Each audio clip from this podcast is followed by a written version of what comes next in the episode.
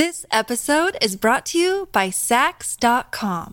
At Saks.com, it's easy to find your new vibe. Dive into the Western trend with gold cowboy boots from Staud, or go full 90s throwback with platforms from Prada. You can shop for everything on your agenda, whether it's a breezy Zimmermann dress for a garden party or a bright Chloe blazer for brunch. Find inspiration for your new vibe every day at Saks.com. When you need mealtime inspiration, it's worth shopping Kroger, where you'll find over 30,000 mouthwatering choices that excite your inner foodie. And no matter what tasty choice you make, you'll enjoy our everyday low prices, plus extra ways to save, like digital coupons worth over $600 each week. You can also save up to $1 off per gallon at the pump with fuel points. More savings and more inspiring flavors make shopping Kroger worth it every time. Kroger, fresh for everyone. Fuel restrictions apply. Hello, everybody. This is Marshall Poe. I'm the editor of the New Books Network. NBN listeners like to read books and buy them. So we thought we'd tell you that right now, our friends at Princeton University Press are having a remarkable site wide sale. You can get 50% off books, including ebooks and audiobooks, with the code 50, F I F T Y, at checkout until May 31. You can save some real money on Princeton University Press books. I encourage you to go there and check it out. Welcome to the New Books Network.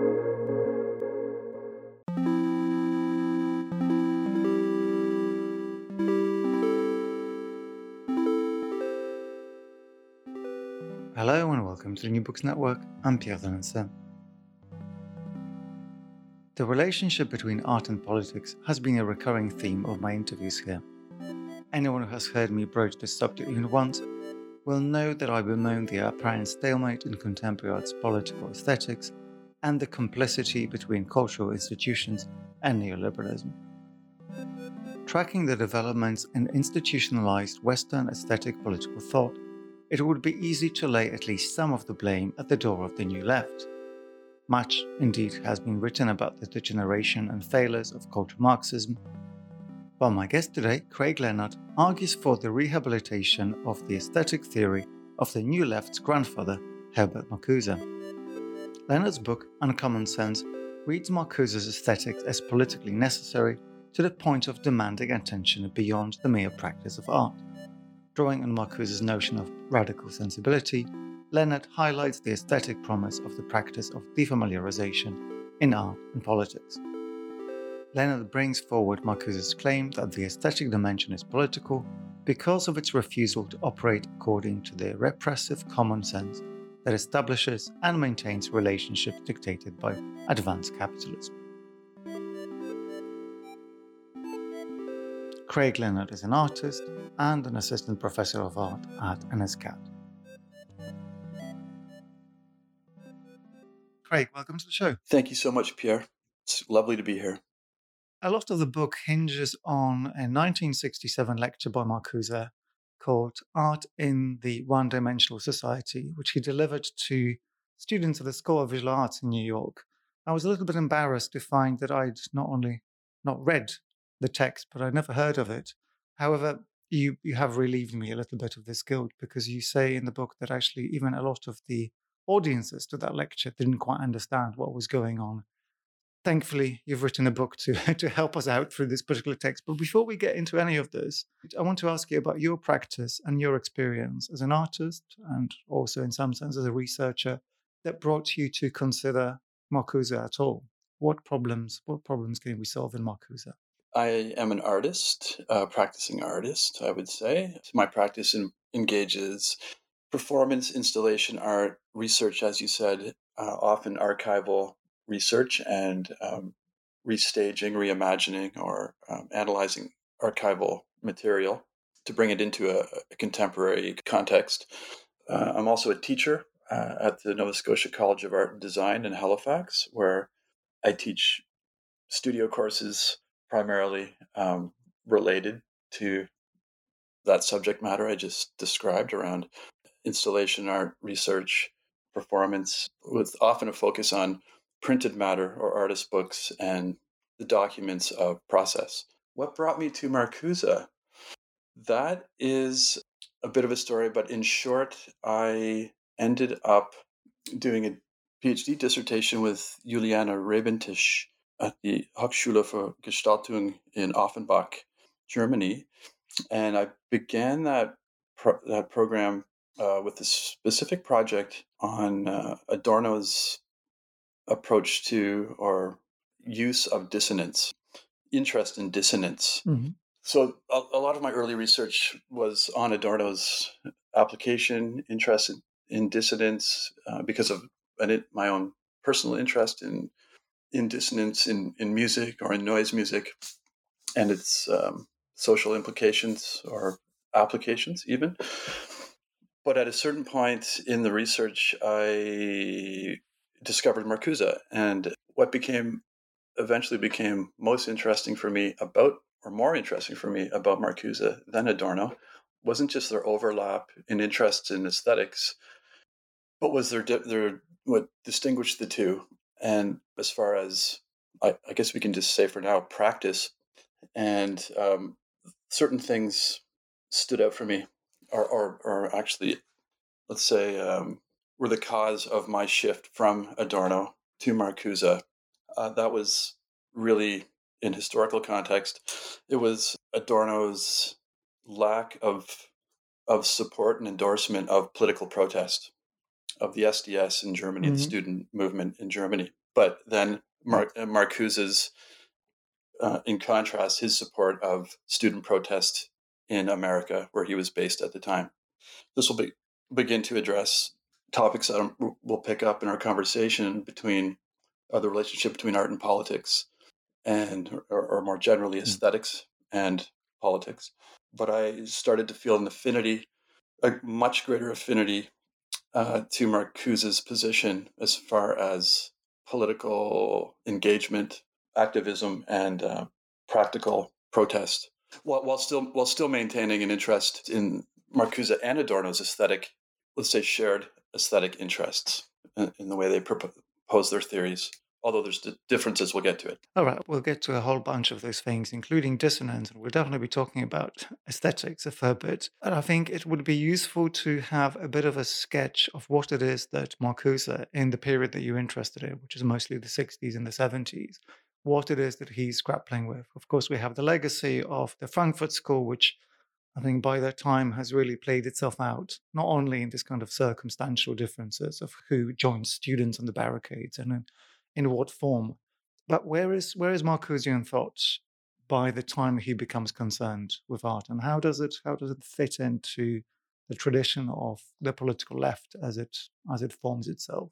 Well, Marcuse's engagement with aesthetic predates any relationship he would have had with the new left. But so his writing mm-hmm.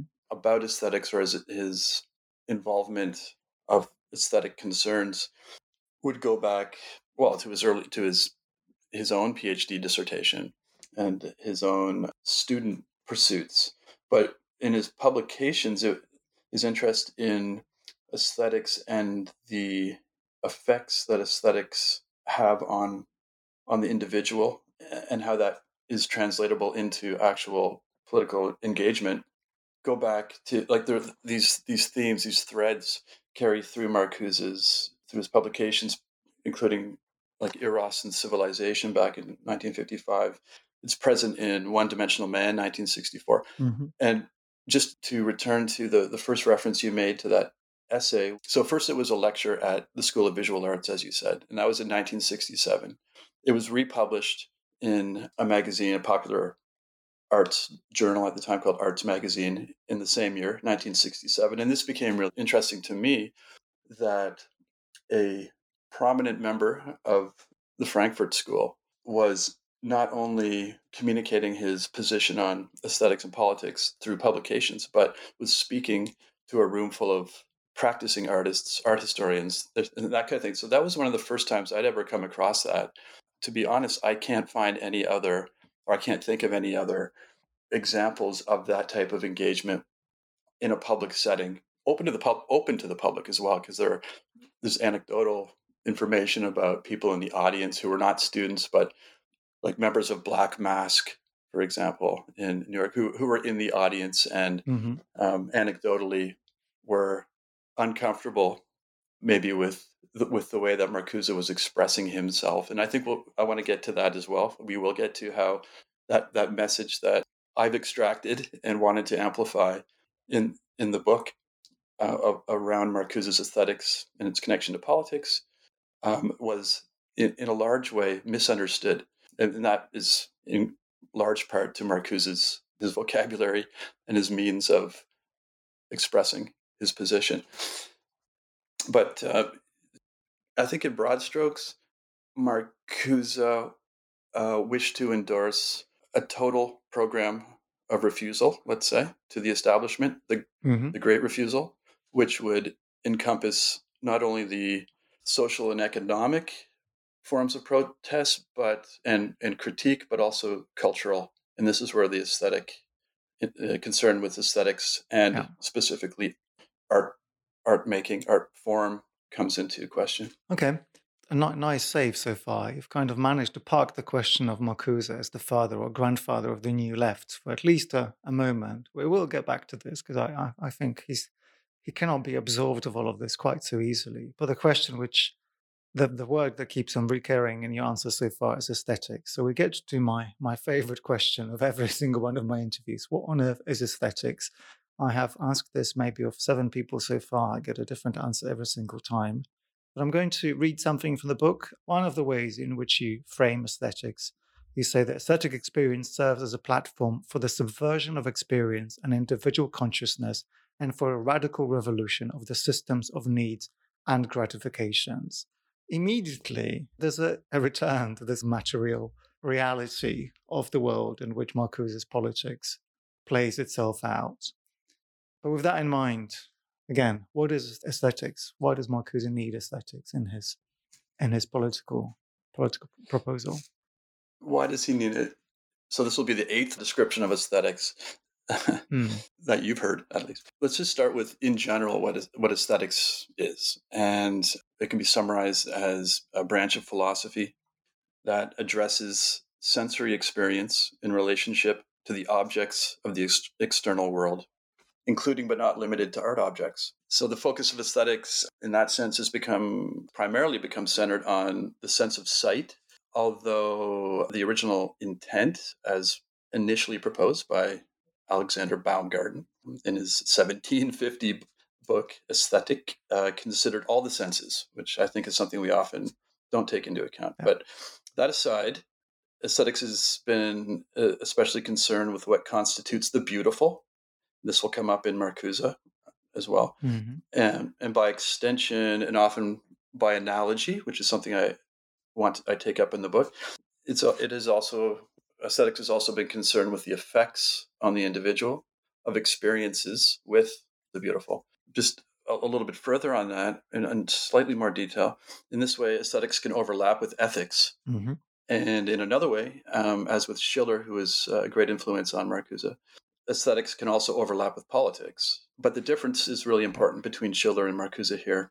And I, I try to draw this out in the, the book is that Schiller views the relationship between aesthetics and politics as analogous via uh, the beautiful in an abstract sense, where Marcuse leans mm-hmm. heavily or relies on the relationship as a concrete one via the radical transformation of the individual through aesthetic experience, which he connects to the life, pleasure principle or eros and the life instinct, but just that these experiences are, are for Marcuse are not transcendent, but historically situated and materially formed.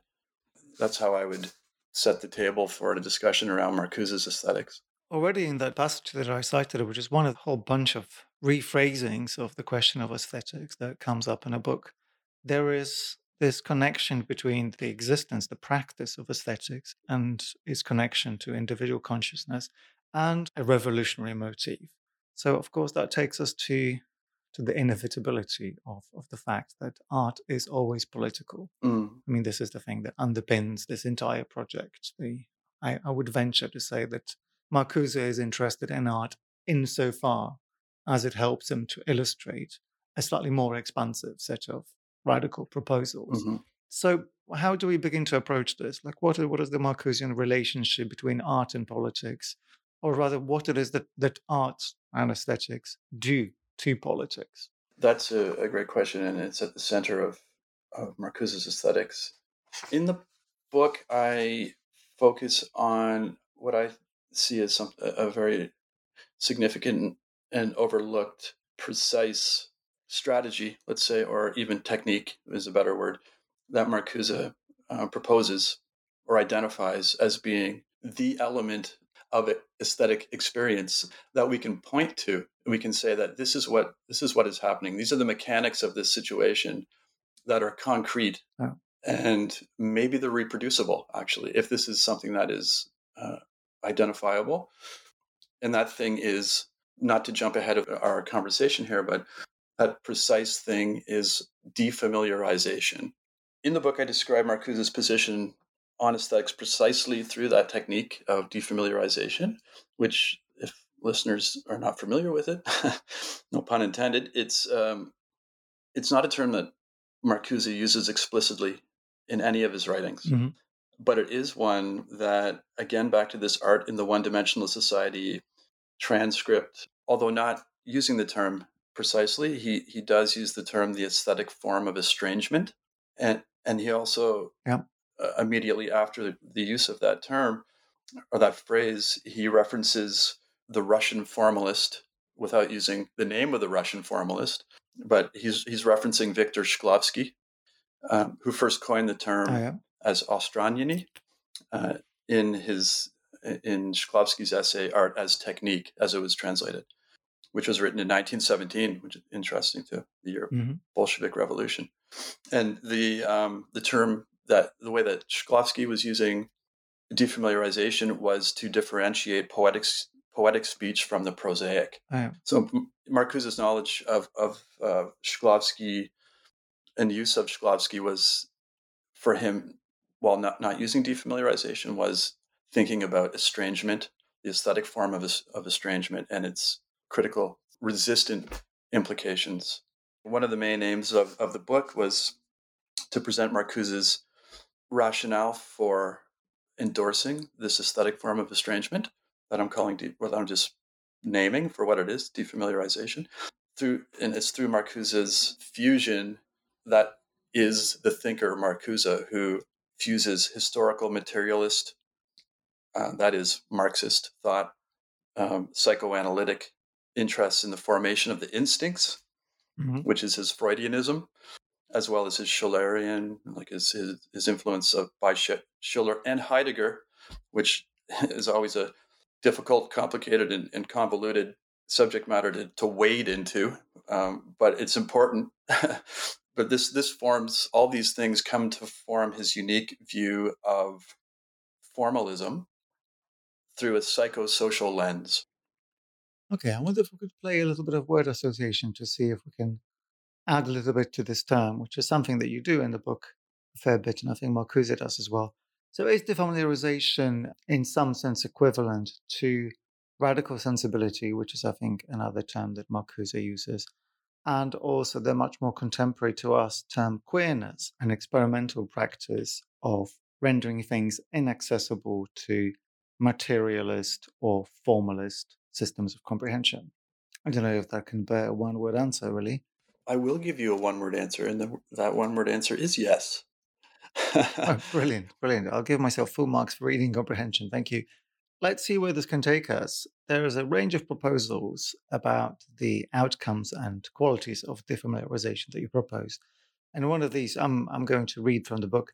Defamiliarization would be a move towards a vital biological drive for liberation and with a consciousness capable of breaking through the material as well as ideological veil of the affluent society.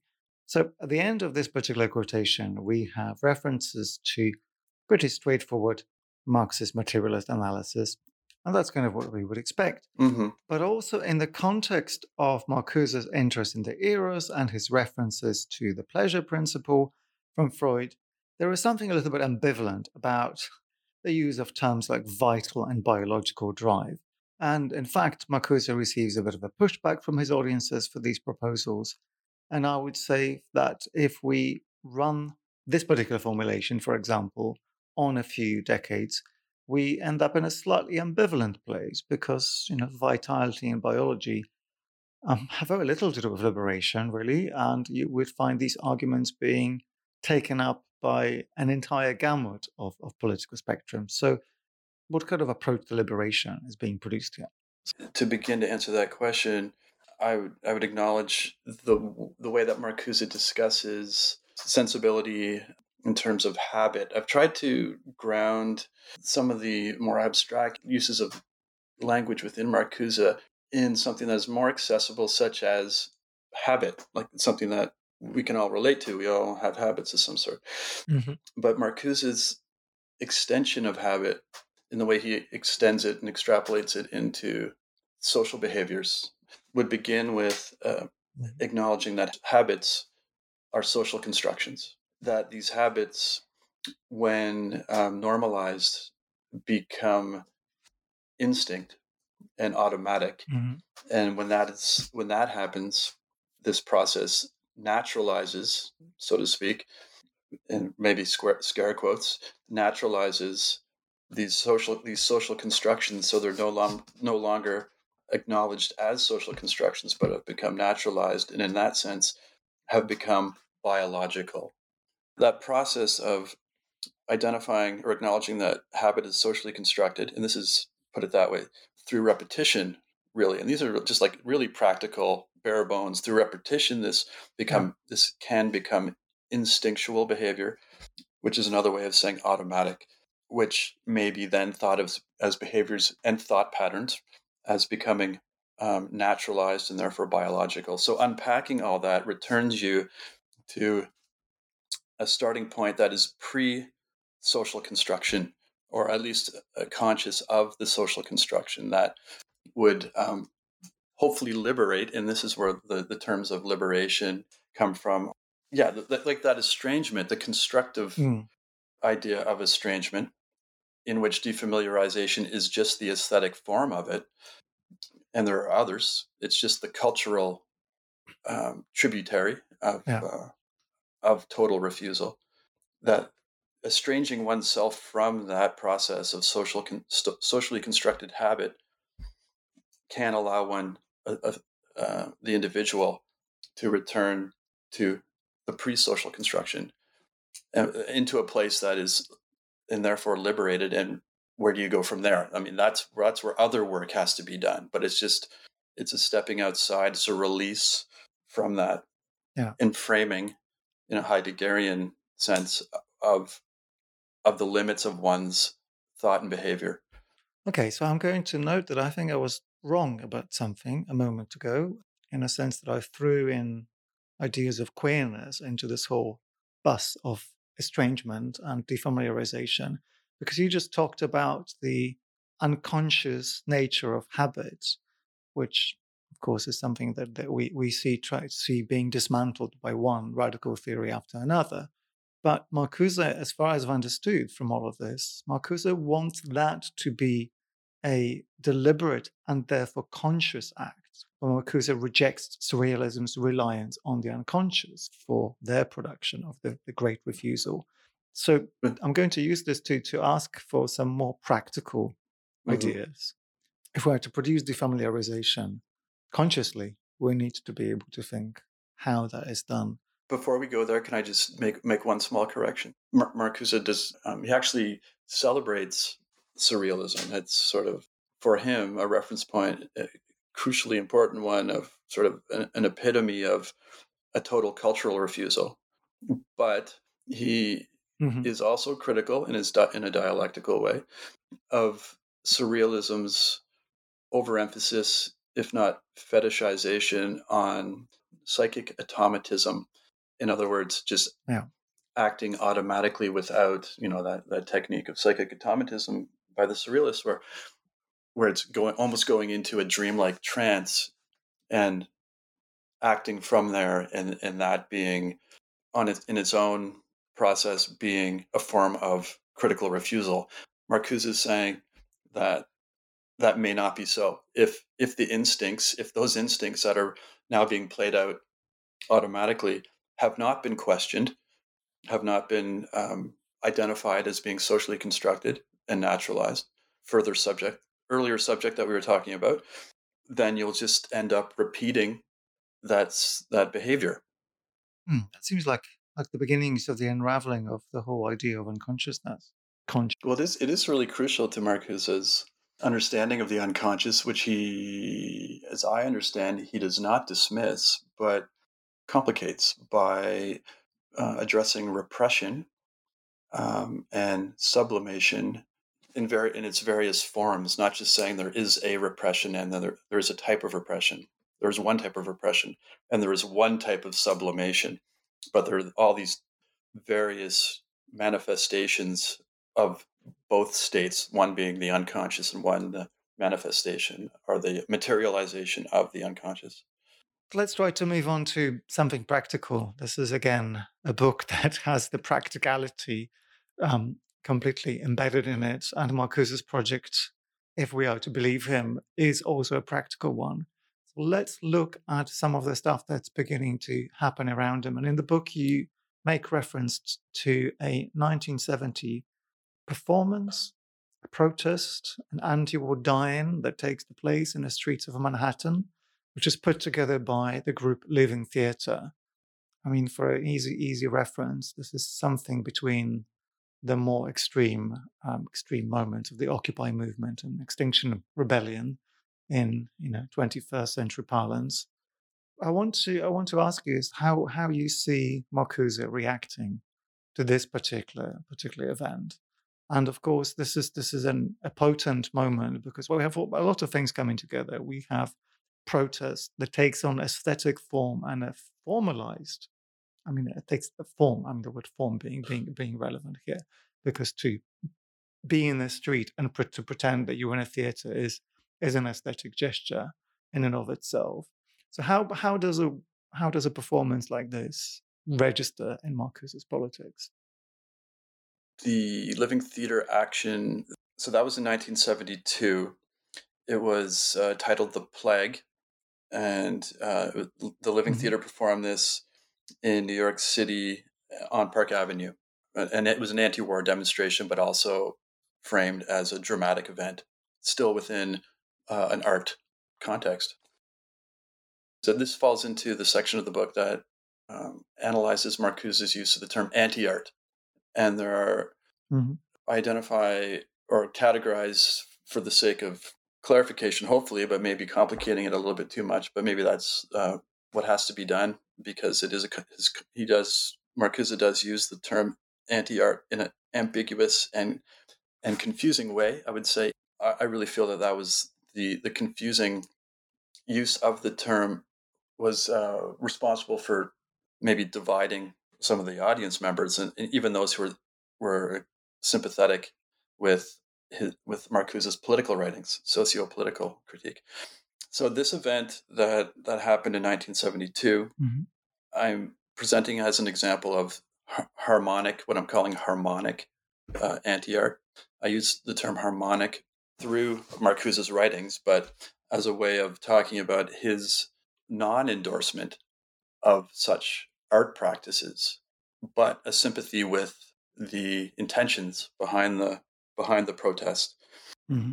The, an interesting term position that I needed explanation for, and, and, a reason for me wanting to to dive more deeply into Marcuse's rationale for taking a what seemed like a contradictory stance, where on the one hand he's endorsing and speaking, he's endorsing and, and being and engaged with political protest, when that protest presents itself in an art context, he does not endorse that form or that that mean that means of delivery, yeah.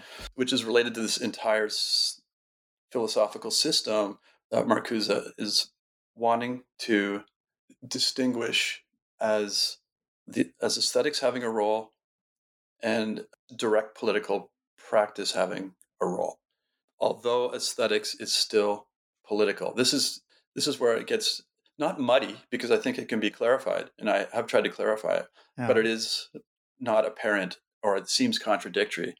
So you have the Living Theater protesting, doing mounting an anti-war protest, but in the guise of theater, and because of that that guise of theater, Marcuse's position is that living the living theater is actually undermining the political protest by presenting itself in the category of of art, minimizing the role that aesthetics otherwise should be taking, which is this this formal defam- defamiliarization.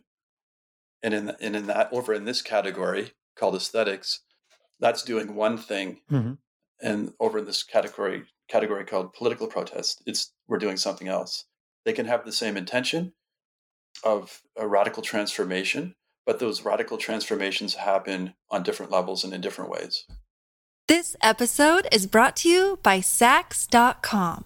At Saks.com, it's easy to find your new vibe. Dive into the Western trend with gold cowboy boots from Staud, or go full 90s throwback with platforms from Prada. You can shop for everything on your agenda, whether it's a breezy Zimmermann dress for a garden party or a bright Chloe blazer for brunch. Find inspiration for your new vibe every day at Saks.com.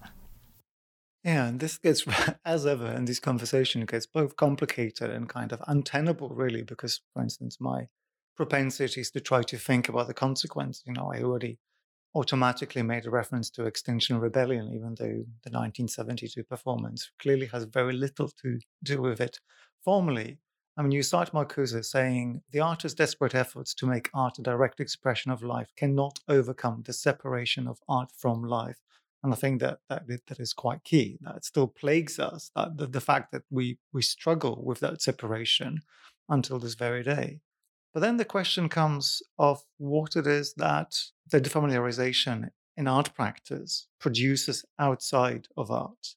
So if, if Marcuse condemns art trying to imitate political action, how does he see this happening the other way around? No, if we could have theatre performance that was political, what bearing does that then have potentially on political action outside?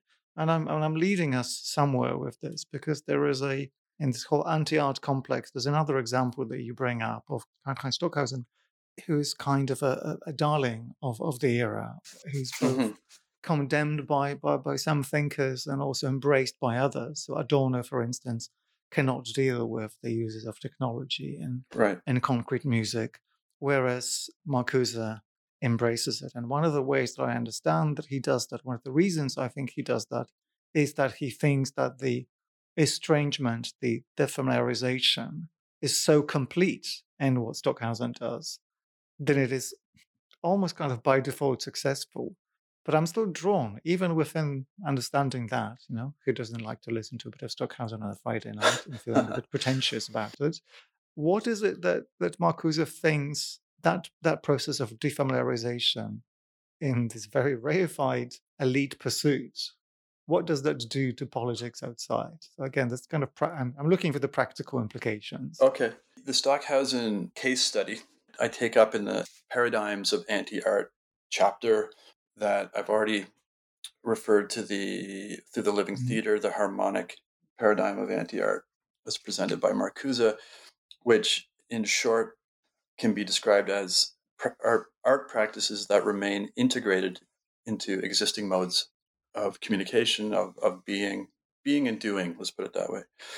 In other words, it's that the art practice is a reproduction of the familiar. Mhm. So that would be under the harmonic anti art paradigm, with the second paradigm being the dissonant paradigm. And going back to my early interests in uh, Adorno and dissonance, I use Adorno as the, uh, the theorist who epitomizes that position of the of the avant garde. So the dissonant paradigm is really the, the more familiar Yeah. one. not not to overuse that word, but the more um, known paradigm of uh, the avant-garde being um, art that responds to art that responds to art that responds to art. The third paradigm is the one i want to distinguish i want to differentiate marcuse from adorno. So marcuse is he's on board really with the the dissonant anti-art paradigm up to the point where stockhausen comes into play. And stockhausen i use stockhausen as the example of someone who is using technology in a subversive way. It still could fall within a dissonant anti art paradigm, Mhm. but it transgresses that paradigm into a different paradigm that only Marcuse is comfortable in, not Adorno because of it, as you said, Adorno's resistance and fear, really, of technology. But to continue with Stockhausen, so I, am calling that a micro, the microphonic anti-art paradigm, which refers to Marcuse's openness to experiments in technology, uh, but also by extension through the root word of techne to technique. So I'm trying to make a distinction between yeah. Marcuse's openness to to techne, so technique and technology, uh, through the example of Stockhausen, in comparison to or in contrast with Adorno's boundaries that lead up to technology. So bringing it from technique back to the object, or re- keeping it within discussions of the avant-garde object for the dissonant paradigm. I recount the this event or episode where in 1964 there was um, a Fluxus event that was being held at the Judson Hall in New York City that was going to include uh, on the on the bill was uh, some Stockhausen compositions to be performed by Fluxus artists. But this drove a wedge down the center of factions of Fluxus members, and we know that that, that group already is a disparate group of individuals who came under under the umbrella of Fluxus. But there, um, while while one one group of Fluxus artists were inside Judson Hall performing some of Stockhausen's compositions, another group was outside Judson Hall uh, protesting Stockhausen's music under what what they called uh, the action against cultural imperial imperialism and again, that was in 1964. That was led by Henry Flynt and George Maciunas. This this protest it was two days mm-hmm. of protest, and the protest was characterized as a strike against um, Stockhausen's quote white aristocratic European supremacy. The way he he he spoke about racial inferiority of non-European music. These were these were terms that were on the yeah. the handbills that were passed out by the the Fluxus protesters of this event. let's treat ourselves to a moment of one of the compositions that might have been on the bill. This is the 1964 work, Mikrophonie.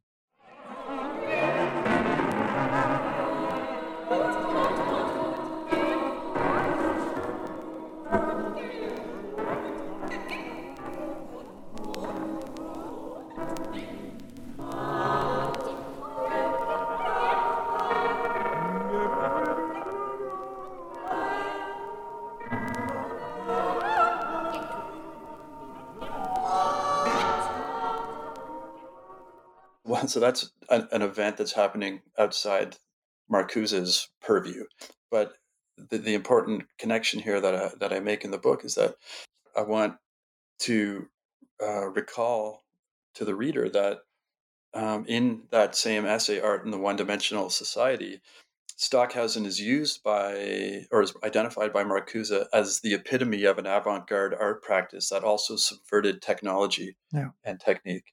This is this is important point in the book to actually say, as the title of the book is Aesthetics After Marcuse, it's not just following Marcuse's lead here, which it does in many ways, but it also is meant to uh, point to the what I believe to be the the limits of Marcuse's or the constraints. Let's put it that way: the constraints of Marcuse's um, aesthetic theory, and I think uh, I, wa- I want I, I work to identify that as uh, the limits of this microphonic anti-art paradigm. That's interesting, and I, I'm I'm glad that you acknowledge that there was a way in which we can read Marcuse and and what happens after him, with with consideration to what it is that he might have tried to instill, and how much actually is just events running away with themselves, essentially. But there is a way in which actually the critique, the contemporary critique that is inherited from the 70s, is relevant, but in a strange sense misplaced, because the there is an elitism that we already alluded to that somehow produces Stockhausen as these archetypally avant-garde, politically disruptive artists. Yet, in this other critique, Stockhausen is also an artist who is impenetrable, whose radicalism depends to at least some extent on mm-hmm. nullifying other cultural nuances. And there is, you know, there's many ways in which we can look at this with very, very small degree of subtlety and just, you know, say dead white man on the other hand and, and bright multicultural future on another. But actually, this is something that also ends up plaguing the new left as it came to maturity. The fact that the whole the whole revolutionary process has been relegated to elites. These elites change function, they have different job titles, they have different education over the last 50 years. But the seeds of that are already there. So if there is a question that we can ask of the aesthetic theory at this stage, it's maybe is to speculate what happens and what changes we might need to make to mm-hmm. Marcuse's understanding of the role of art, particularly, you know, as exemplified by the yeah. practice of Stockhausen. You know, like how, how do we modify it, knowing that it runs into quite serious mm-hmm. problems, some of which are just rhetorical, and you know, that's the nature of lived politics, but some of which are, are, are potentially kind of dead ends yeah. because, you know, it's not like no. Stockhausen did liberate no. anyone from anything. This is a, to begin with, a, a slightly indirect answer to your question be, because it's related to that historical moment of the action against cultural imperialism that was mounted by the Fluxus faction. Henry Flynt, he invited LeRoi Jones, otherwise known as a, uh, Amiri Baraka, to attend mm-hmm. to attend this protest uh, of Stockhausen. And anecdotally, through Flynt, um, through interviews with Flynt, I discovered that Jones decided to protest the protest by observing what was happening from across the street. So, very deliberately removed himself from the protest, which was a protest of white aristocratic European supremacy, which is I found very interesting. So I'm using I use that moment to really to reach the limits of Marcuse's aesthetics as being built upon white male Eurocentric technological and avant-garde examples and frameworks. So attention to those individuals like Brecht, Breton, and Stockhausen along that lineage. Mm. And to use that to, to end that section of the book, which is the main section dis- discussing Marcuse into an aesthetics after chronologically and really ideologically, Marcuse's aesthetics into a final chapter that draws on well alternatives to the uh, reference points that Marcuse requires to build his aesthetic theory. So things like the neg or not things like specifically uh, the negritude movement. Um, I find great richness in the writing of Sylvia Wynter, who was someone who was also influenced by negritude, yeah. um, as, counter voices and counter histories uh, and uh, counter aesthetics um, with beyond Marcuse's framework. So the final chapter ends with that sort of analysis um, as best as I was able to do in in a in this book form.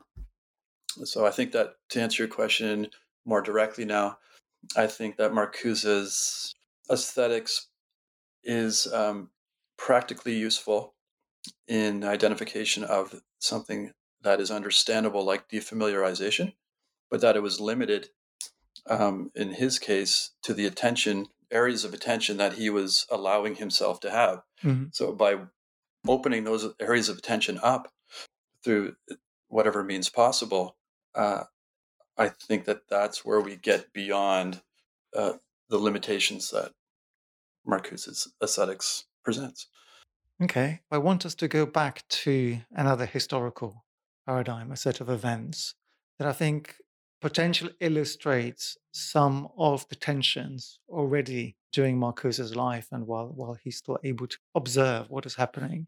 So the 1970s in the visual arts are a, an interesting moment where a lot of things happen. Conceptual art really takes hold, and with it comes the idea of institutional critique. Now, I've run a couple of other interviews, including with the curator Karen Archey. I heard that. It was which, excellent. Hmm, thank you which looked at the relationship between conceptualisms and the critiques of the institution. But actually, Marcuse does something very useful himself without even coming anywhere near the museum. So he talks about, at the right at the beginning of One Dimensional Man, he talks about the smoothness of institutions in which the world is mediated for us I'm interested in the in, in what Marcuse made of the conceptual artist movement and their attempts to undermine some of the smoothness of of institutions. Yeah.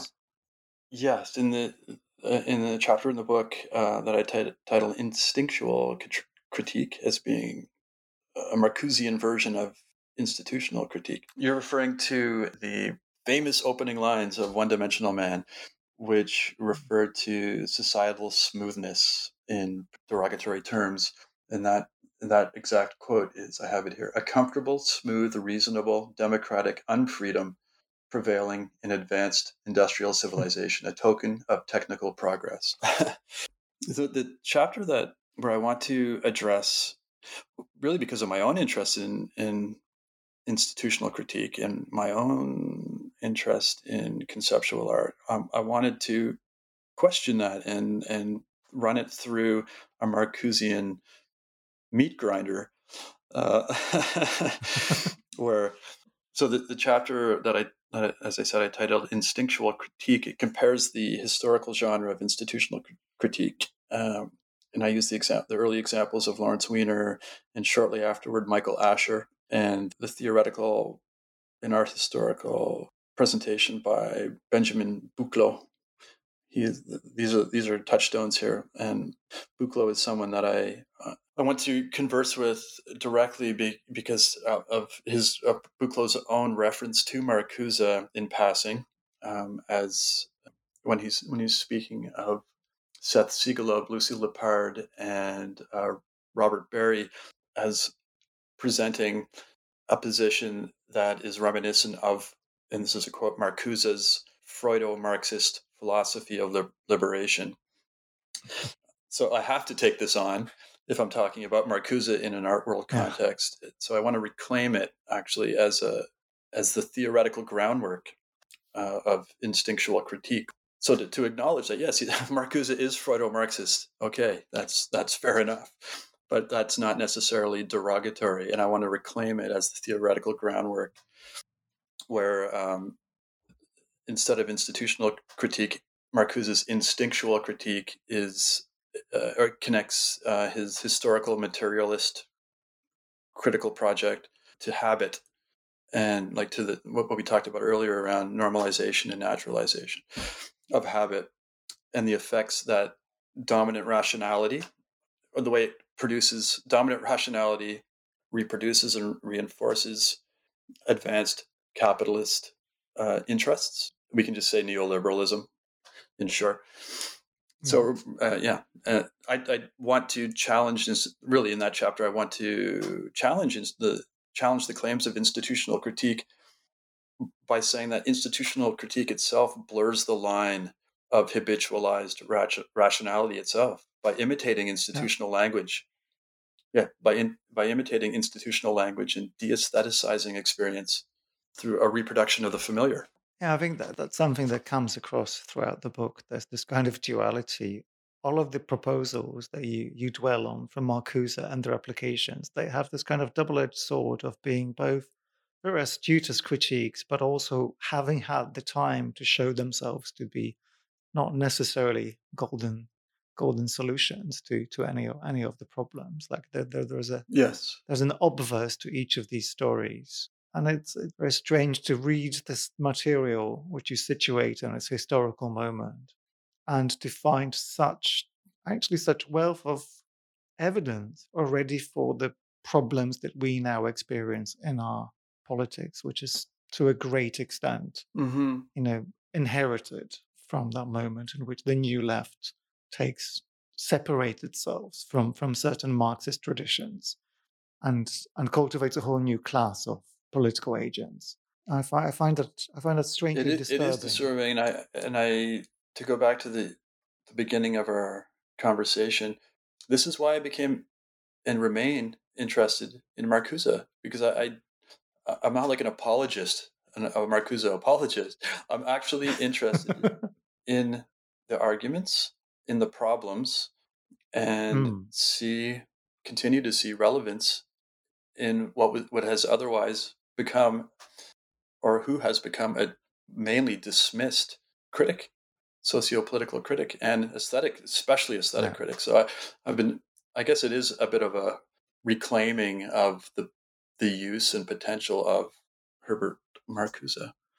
Yeah, well, God, that's a tough gig because, of course, when cultural conservatives at the moment try to blame Marxism for absolutely everything that's gone wrong in the world, they do actually mean Marcuse as opposed to Marx. Yeah, of course they do. but actually, to Yeah. I'm going to push you to to, to find a positive to end on.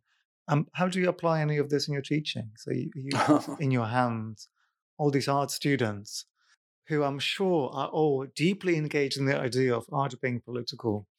What do you tell them? I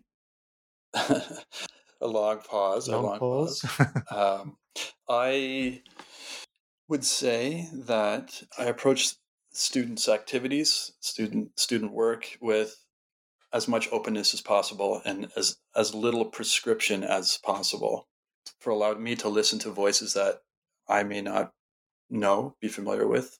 I, I don't want to be that smooth smoothing agent that is as it is Hmm. administrative. Although, of course, I know that my position in a classroom setting is not sort of the ideal of horizontality. We there is there, there is some expectations uh, coming from the instructor, from the even that term instructor is already already sounds a little bit too heavy-handed and, and overly pedantic. But I often think of now defamiliarization as a term. I don't want to overuse it because you know how that works. There'll be a re- there'll be a rejection of that if said too often as being like a solution. And I, I don't believe it. I don't believe in de- that I'm proposing defamiliarization as a solution by any means. It's just an observation that this is something that's it's it's a it's a very practical and identifiable tool where what we know to be familiar question and, and in questioning what we know to be familiar by doing something unfamiliar to that so it's relative Yeah. would produce a different type of type of experience outside of that habitualized one through through that framework of the familiar it's it's it's very simple actually on that level and i think that that that does translate to an applicable type of classroom um, dynamic wherein if if let's just say for example a student continues to repeat the same kind of work again and again and again there's it just allows for a moment of saying there are other ways of doing them outside of what you have been repeating. This is becoming a habit. I'm not i don't speak that way to the student but it's just it's um, ever present in my mind that doing something maybe relatively strange for that student could actually be liberating. Yeah, well, maybe maybe I'll find a link to the applications page of your, of your art school and include it in the show notes. I'm not I'm not here for that reason, but thank you so much, Pierre, for giving some attention and your time to this project. Thank you, Craig. Thank you.